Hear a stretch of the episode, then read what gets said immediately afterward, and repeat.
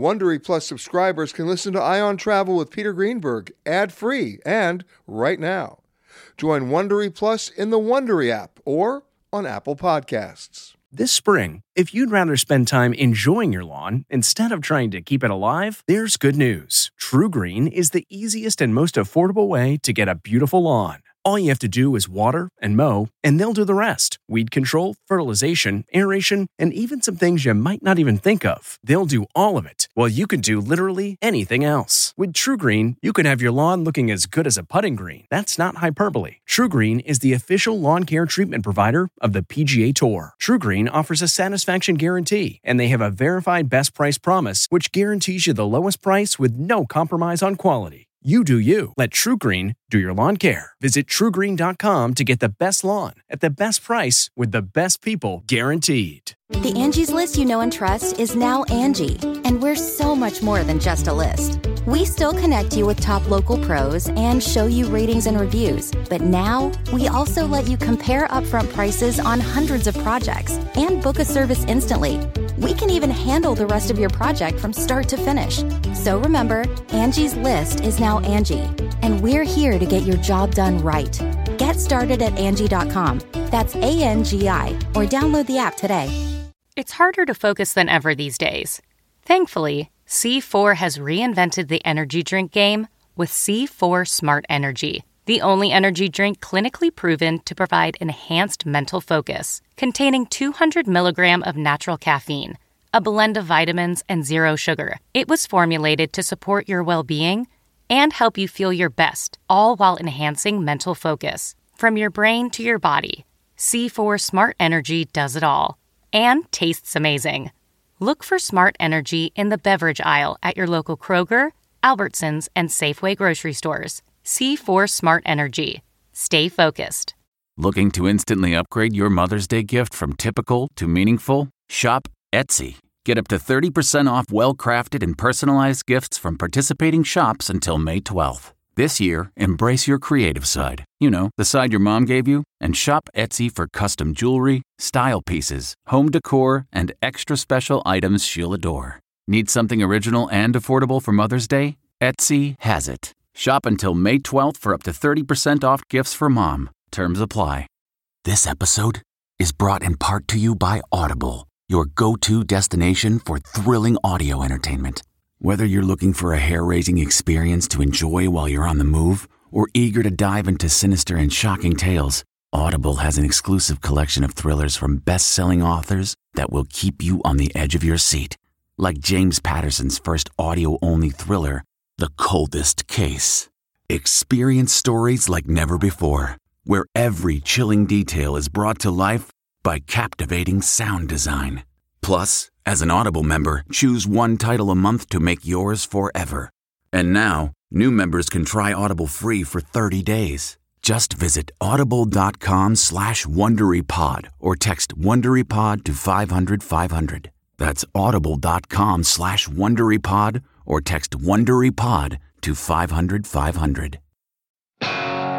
Hi, everybody. Peter Greenberg here, and thanks for listening to this Eye on Travel podcast. On this edition, we talk COVID 19, quarantine, and travel restrictions. First up, Arnie Weissmann, editor in chief of Travel Weekly, on quarantines and enforcement, or lack of it, and his tribute to two legends, Bill Marriott and Arnie Sorenson. Then we'll hop across the pond and get an update on all things COVID in the United Kingdom with Maureen O'Hare from CNN. She has the update from both London and Ireland. Michelle Baran from Afar Magazine on the progress being made or not in developing vaccination passports. And then a report from the cockpit with pilot Greg Morris. We know the COVID 19 rules in airline cabins, but are pilots following the same rules up in the cockpit? Morris knows. First, our conversation with Arnie Weissmann.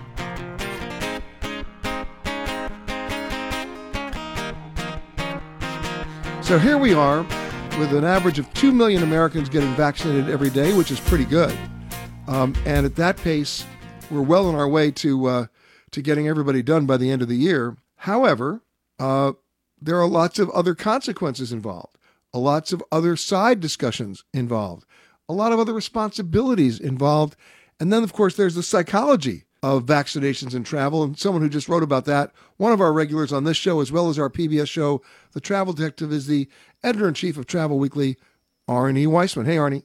Hey, Peter. So, first of all, let me ask you this.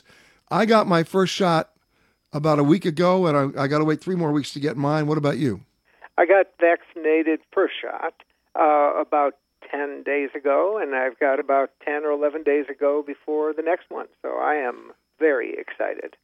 All right. So the psychology of that is, and by the way, I, I hear you because I'm feeling the same thing, is when I get my second shot, I'm going to go, okay, I got this, I got this lick now, no problemo. And yet, as I continue to tell our listeners, getting vaccinated does not necessarily mean in the real world that you've gotten liberated. Uh, there are still responsibilities here. We will probably be wearing masks for the next year. Uh, as rapid response testing improves, we're probably going to have even more testing. Uh, the way we, uh, you know, take our shoes off at the airport in order to go to the grocery store, or the movie theater, or the amusement park, or a cruise ship, or an airline. I, I think you'd agree. I would. And in fact, so yes, the protocols are going to be in place for quite a while. The the other interesting thing on this is the verification of did you get a vaccine. So I assume that, like me, you got a little gray card, which I could probably scan and reproduce by the thousands. Uh, fill in some dates and names and some some numbers and write the word Pfizer on it, and the a person at an immigration desk, an airline, they aren't going to necessarily know that this is legitimate, right? Arnie, so you brought up you brought up a point here that I've been yelling about for a long time because it also involves the COVID nineteen tests themselves. Uh, it involves the forms you're asked to fill out when you land in certain states, like New York. Uh, who's checking those forms at the moment they're written? Meaning, when I land in New York, they ask you to fill out a form, and I have to ask answer questions like, "Have I, you know, have any COVID nineteen symptoms? Have I been around anybody with it?" Uh, where was where have I traveled? What airline did I fly in on? What was my, my flight number, my seat number? Where will I be staying in New York? What's my my cell phone number? How many days will I will, will I be quarantining? All those questions. All right, I get the idea. Here's the problem. There's nobody standing over looking over my shoulder as I'm writing this down to verify that it is me, that it is my address, that it is my phone number, that they check my boarding pass to see that's really where I sat. I could put down your name and nobody would check.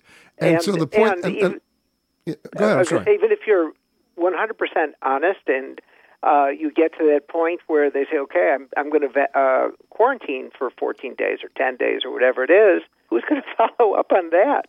I mean, there's the, the verification beforehand and the, the I guess, the enforcement, in a sense, on the other side uh, is at this point a joke. But uh, there there are some things coming forward that are going to be huge steps in the right direction. And I don't know if you've talked on your show before about uh, these apps. They're being called health passports. Uh, CommonPass is the one that's probably furthest along and uh, is is sort of, from what I can see, doing it right because uh, this is a nonprofit group uh, and they're working with the World Economic Forum and about 40 different governments.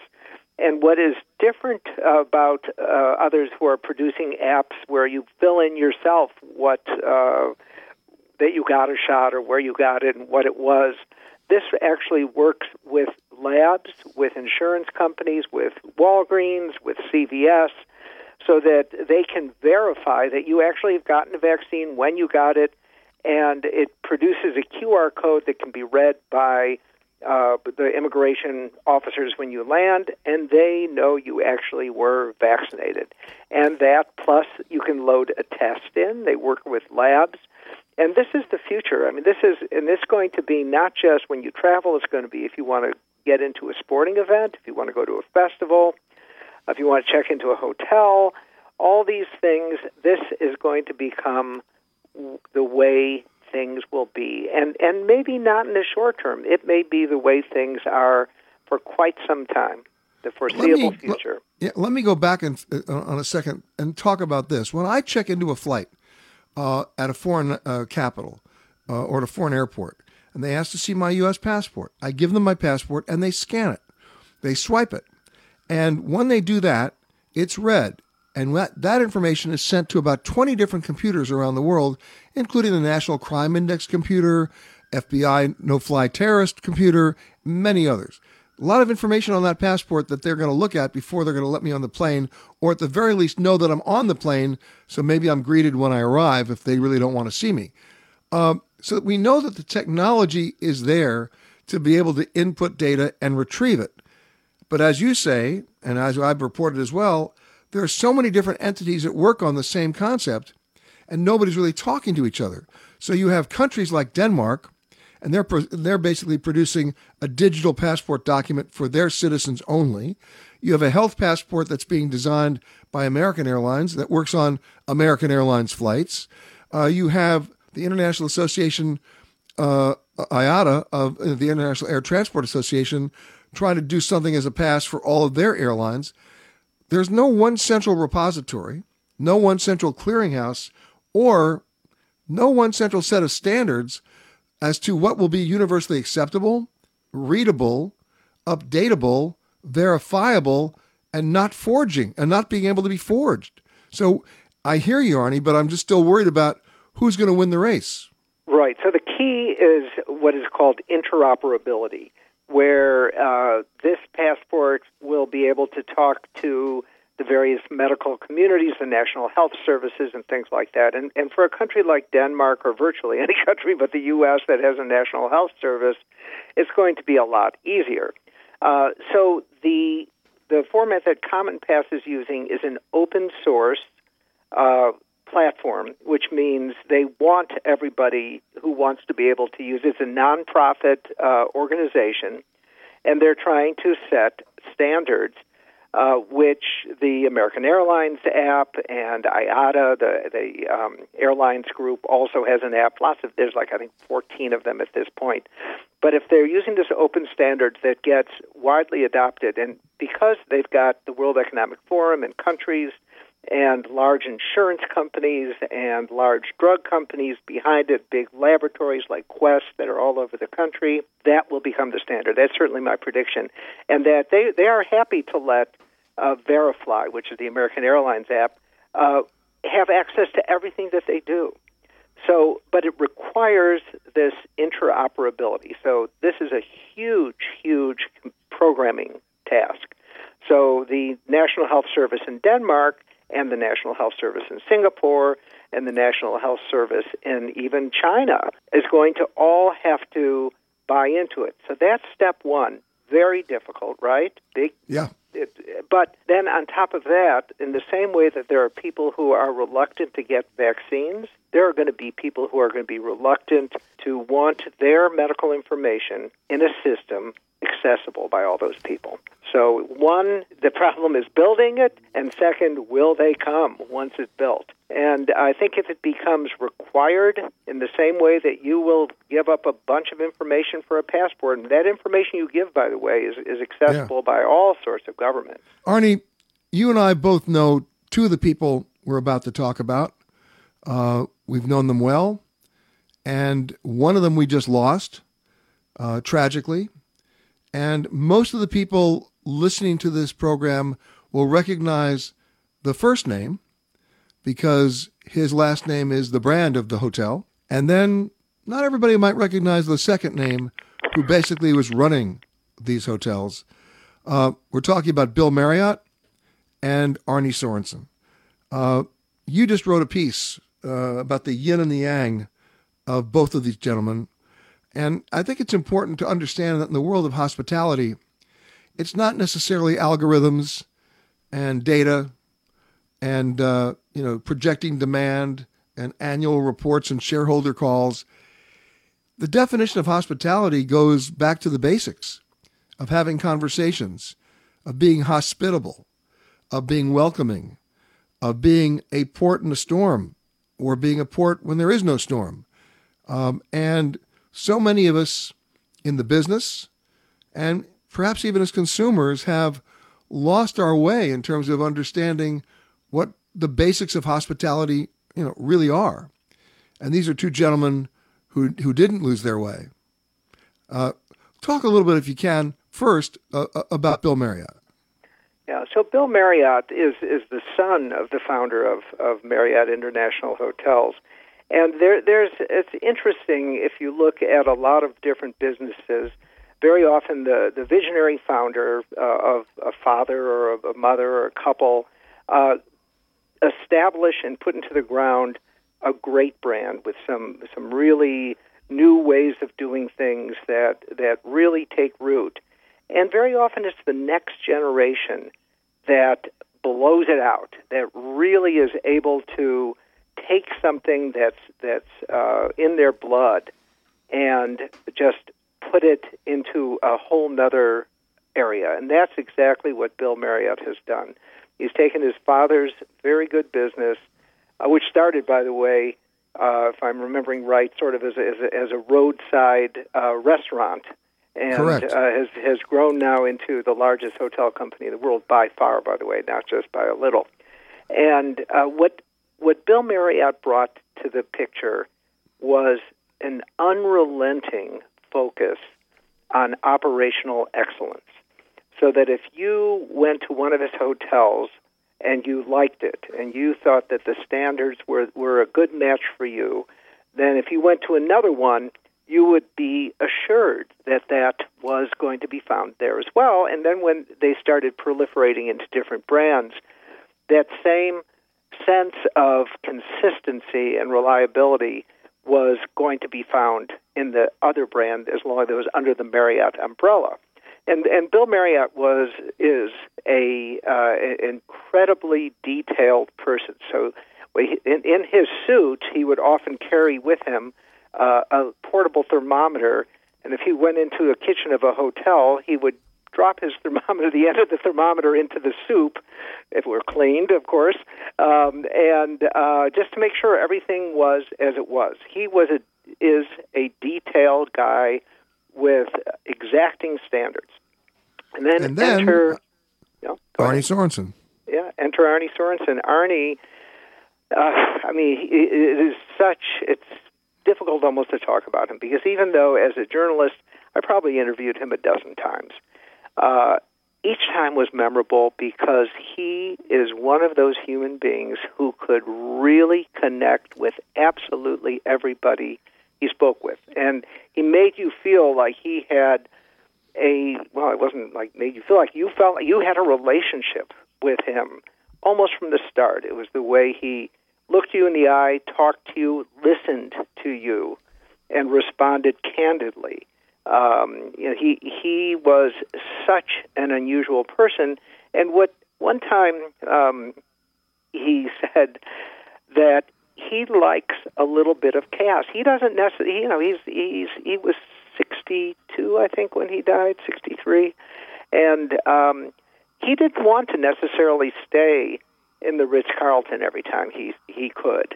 He didn't want to stay in the St. Regis once they bought Starwood. He wanted to stay in some of their funkier brands. He said, "I'd like a little bit of chaos." I mean, he he so he was able to bring a degree of of creativity. Uh, Marriott was never known as as an innovator, particularly. Um, you know, that when the Westin came out with the Heavenly Bed, I think it was in every hotel company as quickly as they could try to come out with a great bed. I think it was eight years before Marriott made a big announcement that they were coming out with their version of the bed. Um, but Arnie was was much more willing to take a chance on different things. And so, some the lot of the growth that happened with that company, the biggest chance, of course, he took was, and with Bill Marriott, the acquisition of Starwood, which just put them into a league that it'll be impossible almost yeah. for anybody else to catch up with. But, well, all but I can say is, what a guy, and all I can yeah. say is, what a loss. Uh, he connected with everybody, especially his own employees and the frontline people who are basically the front line in the hospitality business. My thanks to Arnie. For more than a year now, I've held tickets for a flight to London, and it looks like I might be holding them even longer. Maureen O'Hare from CNN has the update. Everybody wants to know when can we travel again? Or where can we travel again? Or even how can we travel again? And for some of the great favorite destinations that we have, mostly in the European Union, uh, Americans love France and Spain and the United Kingdom, no longer in the European Union. Uh, they love Ireland. Uh, those doors are not yet open for us, but who better to tell us what's going on over there than somebody who is over there? Senior producer at CNN Digital, Maureen O'Hare. How are you, Maureen? I'm good. Uh, I'm good, Peter. How are you? I'm good. I and and I guess if I wanted to go to the UK right now, or to Ireland, or to the rest of the European Union with a U.S. passport, I'm sort of out of luck. Yeah, I'm afraid you'll have to wait a while longer, and also it's not a great time here either because we are in full lockdown. So you won't be able to get to any restaurants, museums, any of the great things for which London is known. It's not quite the city that uh, you knew and loved. Now, with a U.S. passport, there are about 70 places around the world that will allow you to go. Obviously, you have to play by the rules. And in many cases, that means submitting a negative COVID 19 test and being mm-hmm. tested, uh, in some cases, multiple times during your stay. But let's let's stay over at your side of the pond for a second. What about mm-hmm. Ireland? Uh, is there any indication yet as to when they may reopen? Okay, so I know a little bit more about what's going on in the UK, but how it's worked so far is that the Republic of Ireland has tended to be it's it's been more cautious than the UK all along. So I think like both governments are kind of watching to see what the other is doing, and obviously, yeah, kind of uh, coordinating their efforts. But what we are kind of seeing is that well, the UK has been hit worse overall, you know, highest death rate in Europe, but it, where it is succeeding is in vaccinations. So now a quarter of the UK population has now had at least their first jab. So that's going really well. But in Ireland, they, the vaccination rollout is going, you know, it's going at a slower pace. Um, and that's so the whole Europe, Brexit, all that kind of uh, all that big big topic there. So I think yeah, that for that reason, things who knows what way the kind of light might go, but I think that maybe maybe the UK that we might see it kind of opening up sooner than Ireland, but I think they'll they'll sort of be working in tandem. I mean, my guess would be, and it's just intuitive here, that mm-hmm. Europe does not want to be in the same position this summer as they were last summer, with all that lack of revenue from foreign from from foreign tourists and travelers. Certainly not, and you'll see kind of uh, there's quite a lot of uh, countries. There's sort of some countries they're sort of pushing for um, a global travel pass. For example, Greece is uh, very keen on the kind of the idea of, you know, a vaccine passport or pass, um, while there's quite a few countries that are already letting in kind of vaccinated travellers, letting them skip quarantine. So we've got Iceland as one of those countries, Cyprus is another. So yeah, um, people are very keen to get travellers back as soon as they can. And when we mentioned Ireland earlier, obviously the US. Uh, the US audience is a massive source of tourism for the Republic, so they will be very keen to get people back into Ireland when they can. Well, at least this year, it looks like Americans will not be celebrating St. Patrick's Day in Ireland. No, and uh, St. Patrick's Day will not be celebrated much in Ireland either. So that will be, you know, two St. Patrick's Day in a row where we've not been able to properly celebrate. So as an Irish woman, you know, it breaks my heart. But uh, yeah, I'll be, I'll be doing. I'll, I'll, I'll have some whiskey in the house that day. See what I can, see what I can do. We're talking to Maureen O'Hare from CNN Digital over in London about the about the drink some whiskey, I guess. Uh, the bottom line is though, there's been a movement, and and maybe you've seen it over there, but from so many Americans, and I'm sure some Brits as well, to get out there and try to figure out if they could get a second passport. You know. Um, yes.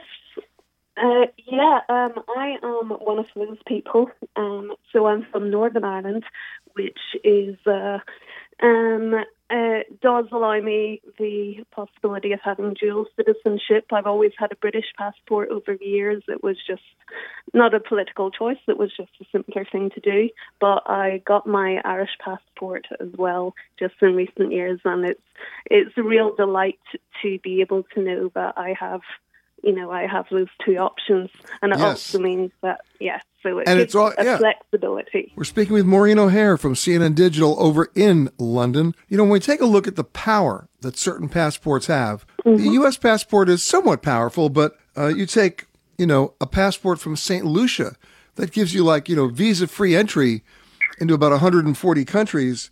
Uh, but then, of course, the Singaporean passport's pretty strong too, isn't it? Uh, yes, so um, it's actually ranked uh, the second most powerful in the world currently, and uh, it sort of skips around the first and top position, first and second position. So Japan and Singapore are currently the hottest passports to have, and they get you access to. Um, it's yeah, I think it's about 170 destinations um, wow. worldwide, and uh, and yeah, so uh, so obviously some of us are, are born into having a passport, but also there is a kind of a growing trend amongst the super rich, you know, the, the 1% um, of citizenship by investment programs where people will actually be able to, per, uh, as it were, purchase a second passport.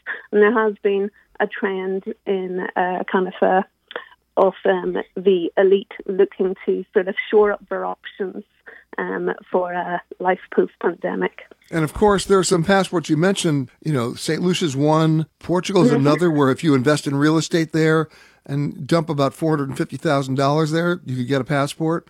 And these are legal. This is not black market. This is actual programs that these countries are running. Yeah, exactly. There's ones you named. Montenegro is another option. You can get uh, you can get a Montenegro passport by investing just around 300,000 US dollars. Um, Canada, you can get that for just under $900,000. And so it is possible um, to, yeah, these kind of, yeah, it's, uh, uh, these programs are real. Um, but they, they do cost you, and there is obviously lots of kind of there's kind of a, you're not just going to walk in, be able to land your right. money down on the table. But yeah, there will be, uh, there's, they're also kind of known as golden visas. Yeah. Exactly. And the thing is this if I had a Portuguese passport right now, I could go to the European countries without a problem.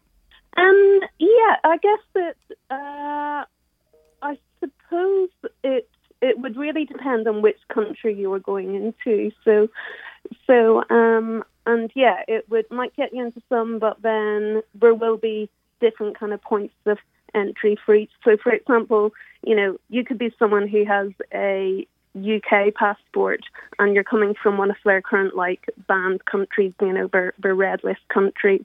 But if you're arriving in, you might still face you know, a hotel quarantine. So uh, if a British residents is returning to the UK right now, they have to uh, pay, you know, two thousand five hundred dollars to stay in a hotel for ten days. So you know, it's it's uh, yeah, there's different requirements for each, and it's very fast moving all the time.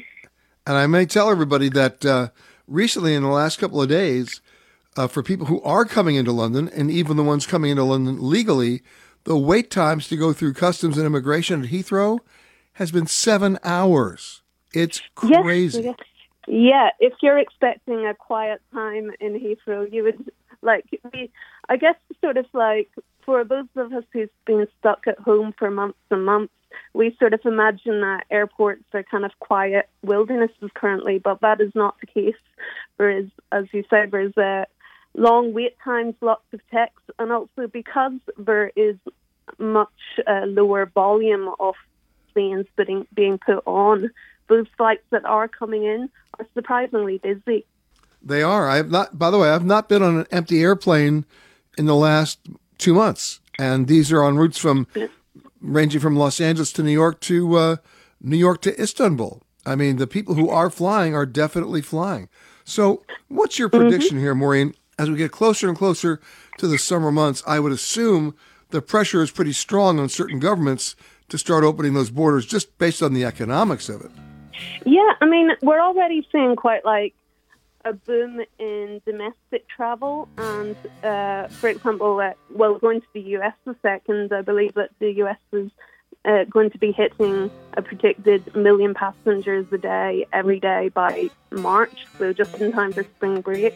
So I think in Europe as well, we will see it's probably not long before the EU comes to an arrangement within itself um, uh, of travel within that.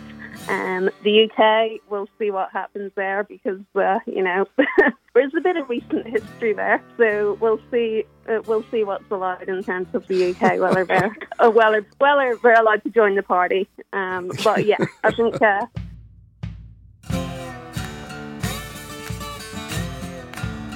My thanks to Maureen. So, is the answer to our travel woes to be found in a vaccination passport? Michelle Baran from Afar Magazine may have the answers. If you're like me, you get questions asked all the time. In fact, you're also asking questions. Funnily enough, it's the same question Did you get vaccinated? And where? And which one did you get? Was it Pfizer? Was it Moderna? Are you holding out for Johnson & Johnson or AstraZeneca? Uh, or even the Chinese vaccination? Uh, everybody seems to think that once you get vaccinated, your next stop is going to be the airport and a trip overseas. Well, as many European countries will tell you, not so fast. They have not yet reopened, especially to Americans. Same is true in Asia, uh, in parts of Africa, a little bit better in, in the Caribbean, and certainly in Mexico. Canada doesn't want to know from you right now, not at all. They might later, but not right now. So the real question is, you know, will this be followed by vaccination passports? Joining me now, the travel news editor at afar.com, Michelle Baran. Hey, Michelle. Hey there. So let's talk about that. Everybody's talking about a vaccine passport. Uh, sort of reminds me of the old yellow health card. Uh, yep. There are some people, you know, embracing the technology at lightning speed. They're developing it. Uh, some some countries are developing it, not just the private sector. Uh, Denmark is coming up with a digital passport for its citizens that'll give you instantaneously updates on their medical vaccination d- uh, condition, uh, their COVID latest COVID nineteen test, et cetera, et cetera. But that's just for the citizens of Denmark. Uh, American Airlines has an app that will give you all your updated medical information to show American Airlines gate or counter agents. Okay, great, but that's not going to work at United or Delta. So I guess we got a problem that Everybody wants the solution. They know it's going to be a vaccine passport, most likely a digital document. But who's going to who's going to be the person to say it's going to look like this, it's going to feel like this, and we're going to accept it on a universal level? I haven't heard that yet. Have you? No, I haven't. And you're absolutely right. For all the fancy uh, digital technology that's being proposed, at the end of the day, whether it's an app or a piece of paper, it's the government's that are going to decide, uh, you know, who enters their country or you know their jurisdiction and under what conditions. Yeah, and and everybody's operating in a silo. Nobody's talking yeah. to each other. It's it's right. a little crazy. I mean, for example, right, and it's yeah. I was about to say, if I get on a plane overseas to come to the United States, they ask to see my passport. I give them my passport. They swipe it, and the information on that swipe is instantaneously sent to about 18 different computers in the United States, ranging from the National Crime Index computer to see if there are any outstanding warrants for me, uh, a security uh, computer that will tell anybody if I'm already on the no-fly list or deserve to be on the no-fly list. It's uh, and many other data banks as well, so that before I ever get on the plane, they know I'm coming, and I've either been cleared or there'll be a lot of fun people waiting for me when the plane lands. Either way. Uh, I'm assuming we could do the same thing with that passport scan uh, if they had the if they had the hardware for it and the software as well to make sure it was universally accepted, universally readable, and universally updatable, and last but not least, impossible to forge. And right now, I'm not seeing that. I don't think you are either. Yeah, no, I I, I think that um, all the the privacy and security concerns are certainly valid, as are the ethical questions around it. You know, uh, is it the right thing to do to to require people to have some kind of um, vaccine or health passport in order to be able to enter a country? Well, I think as a public health issue, it may not be an argument that lasts for long. It may just be mandatory. Right. And I think what we're starting to see from governments, the ones that are tiptoeing into this realm, is that even those countries that are going to um, allow those who are vaccinated to to bypass, say, certain quarantine measures or testing requirements will also have other measures such as testing or quarantines that those who aren't vaccinated would be able, you know, to submit to uh, so that you don't have this ethical quandary necessarily of it's either you're vaccinated and you're in or you're not vaccinated or you're not. And I think that's also part of what um, the delay is kind of establishing almost this, you know, two step or three step system where it's not one or the other, but how can you give an option to those who are vaccinated that that's viable, um, that that makes sense, and then also an option to those that aren't that would still satisfy any kind of public health concerns. Well, I'll give you for instance, right? Person A says, um, you know, I don't want to get vaccinated. I don't believe in it, but I want to go on a cruise. The cruise lines say you can't come on a cruise unless you can show positive proof of both doses and that you've been vaccinated. Now, what do we do? Well, that's you know, I, I think that's their you know they're private companies and and similar to the testing requirements that uh, you know they've they companies and um, governments have had. That's you know their prerogative. If they want to have that added layer of safety, it's you know they as a private company.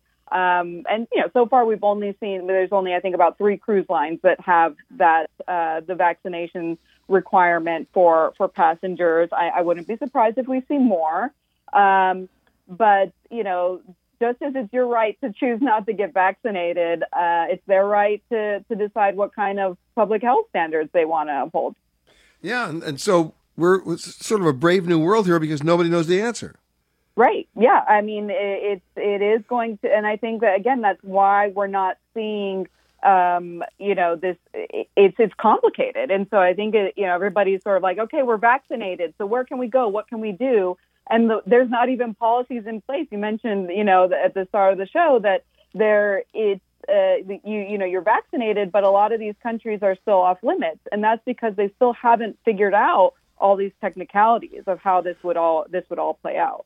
Yeah, and not only are they off limits, but just getting vaccinated doesn't mean you've you know skirted the idea of a test. You're going to get tested as well, and maybe right, more than once, right. and maybe more right. than once. Right, and that's what I tell everybody that's getting, you know, that that wants to head out, you know, very soon. You know, obviously you should wait the, the at least two weeks after your second dose to um, for it to go into effect. But for those who who feel like they have that added layer of protection, are ready to do some traveling, as of right now, we really don't have any any you know company or country aside from a really a, I think there's you know a, a few countries that have had that have implemented a policy or just talked about a policy. They haven't even implemented it yet. I think Seychelles has maybe.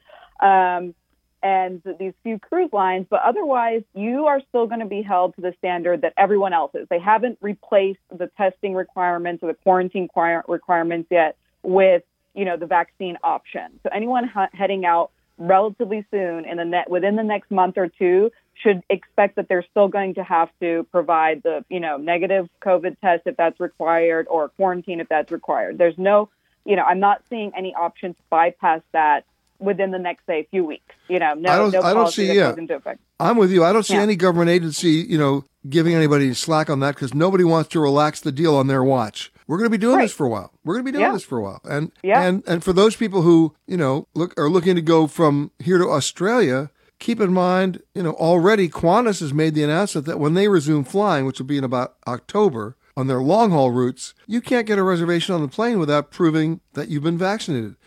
And you start that with the airline on long haul travel, you're going to see other airlines kick in.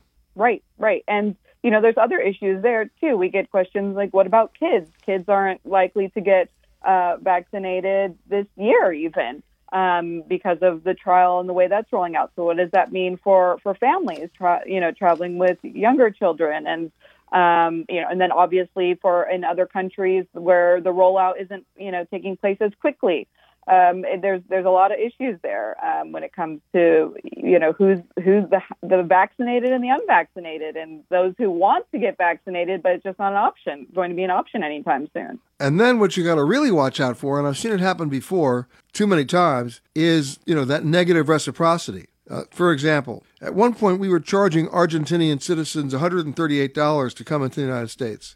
Uh, so the minute we did that, what did Argentina do? They imposed a, a, an entry tax of $138 on Americans. And before you knew it, this you know reciprocity war was being waged, and everybody was collecting revenue. It was nuts.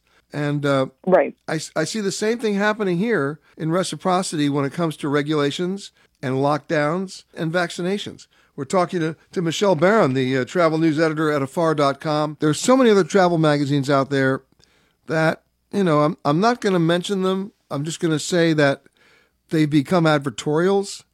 Um, and it's difficult to read because I remember the way they used to be. Uh, Afar hasn't gone that route, and that's that's why I like to read them. Um, and it's it's a really well put together magazine, and if I can say so, it's a thoughtful magazine.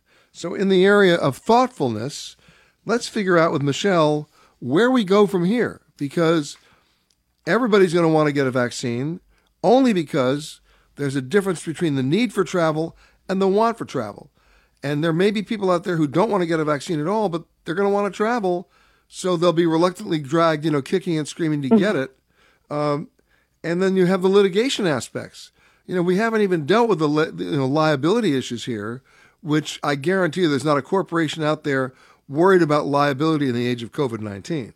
Right, right. I mean, we saw, you know, we're seeing that, you know, with the cruise lines and, you know, uh, them have now looking at how to be so careful um, going forward. They're held to really a different standard in terms of um, how they report COVID cases on board, and, and that's why we we find that always find out about them. Um, and and it becomes an issue and it's been such a you know and they were really uh, you know the beginning of the pandemic the cruise lines really you know the outbreaks on board really defined the start of this pandemic in such a dramatic way so i think we're seeing now um, they, I think they provide a really good example of a segment of the travel industry that's just having to proceed very cautiously um, because of some of those issues and just having to really take into account that they really are under the spotlight when it comes to um, the, you know this whole public health crisis. So crystal ball this for me because my guess is we're going to have an intersection between the wider dissemination of the vaccine,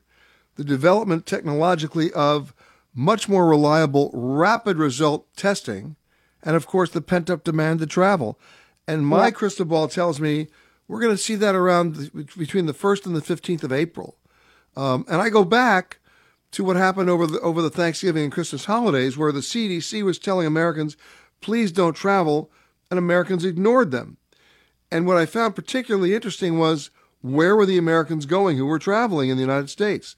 Well, guess what? They were not traveling to visit Granny.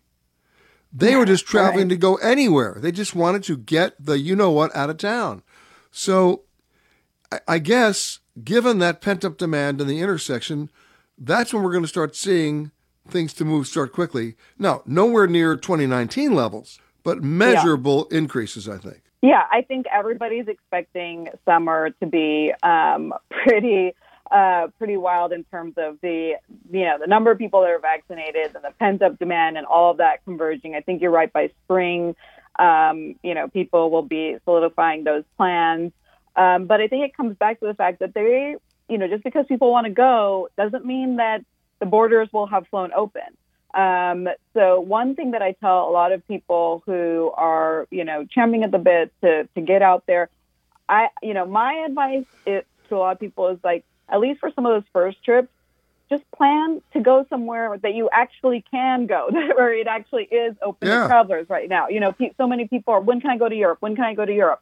You know what? It's complicated. So if you really want to satisfy some of that wanderlust, uh, you know, and and and not have to, you know, cancel and reschedule again, why not plan some trips at least, you know, for between now and summer to somewhere that you could go right now, today, somewhere, yeah. you know. So, so so don't count on you know, travel restrictions being relaxed between now and then because as we've seen, it's a wild ride with the variants, um, with the vaccine rollouts. Plan somewhere where you can go today and let, let's see how it goes. You know, let's see how things, how, um, but, you know, I think uh, you, you might be setting yourself up for some disappointment if you start planning some really far flung trips, you know, for, for say for this spring. Um, I would say just plan somewhere where, where you can go right now.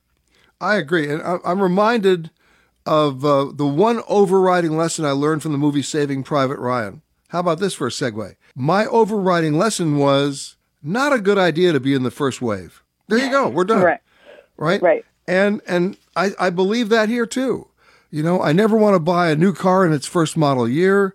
I don't want to be first in line at anything that's that hasn't been tested yet. And I feel the same way about the travel choices we're going to be making in the age of Corona 19. Yeah, and we saw that. We've seen that already with the testing. For example, you know, when, when Hawaii first opened up, you know, when they swapped the quarantine requirement for a testing requirement, of course, those first few flights, those first few days, they're, you know, they have, there's going to be long lines as they figure, you know, as, you, as they sort it all out, you know, how, how to get things moving smoothly. And the same thing's going to happen as, as countries open up. As, you know, all of this is really new. All of the tech is new. The, the, you know, requirements are new. The, uh, it's so, yeah, I think you, you know you have the even even waiting a week or or a month after um, you know certain uh, countries and uh, governments open up, I think is is not the worst idea. Let them yeah. iron things out a little bit. My thanks to Michelle. Next, we enter the cockpit with pilot Greg Morris to get his view from 35,000 feet on COVID 19. So, what are the pilots saying? More importantly, how are they behaving? You know, we all know what the rules are when we fly. Uh, we know they get, and they're getting enforced, right? You got to wear your mask. You got to mask up. And in fact, if you don't, you're in violation of now a federal rule issued by the Department of Transportation and enforced by the TSA, part of the Department of Homeland Security, otherwise known as the federales. And it's not about just getting fined by the airline. It's not about just getting banned by the airline. You're going to get arrested. Uh, and that's the, that's the nature of that game. All right. We understand how that rule plays out for passengers, but what's the rule for the folks in the cockpit? Are they required to wear masks or do they just take them off the minute they close that cockpit door? Joining us now, one of our regulars on the show, Captain Greg Morris, who may have an answer. Hey, Greg. Hey, Peter. Great to be back. So tell me, who's, who's, who's wearing the mask? Yeah, the answer may surprise you. I think the answer is going to surprise a lot of folks out there. Uh, you know, I reached out to the airlines directly. I wanted to know, uh, you know, I do this job day in and day out. Uh, I take certain actions, I follow CDC guidelines. But I've noticed that not everybody is inclined to do the same. So I reached out to the big four for starters. Uh, that is, of course, Delta, uh, American, United, and Southwest, too. And I asked them the question that you just raised. We know that uh, masks are mandated, now federally mandated, to be worn by passengers, they're worn by flight attendants. And as far as we all know and, and see in everyday uh, existence within a terminal and an airline environment, they're worn in front of the public. But when we close that cockpit door, well, not necessarily the case. So Delta Airlines definitively said to me that pilots will wear masks per their company policy at all times, with the brief exception of eating and drinking, and when operational constraints dictate. And I said, well, so what does that mean?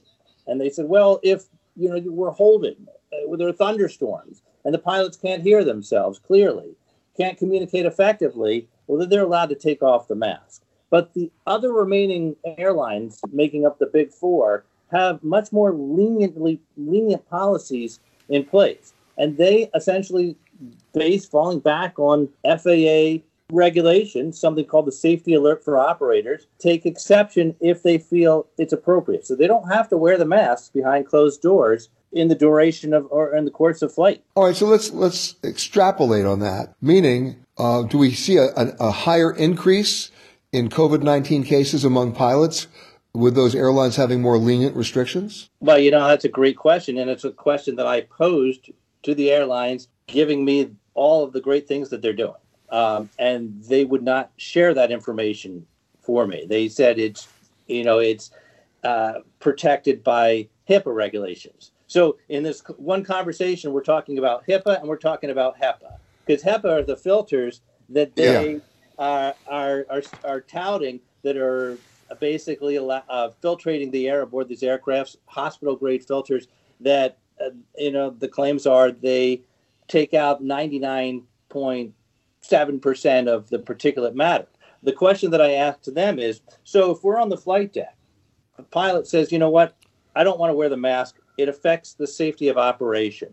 So we're sitting there in close confines, far less than the six feet separation that CDC recommends.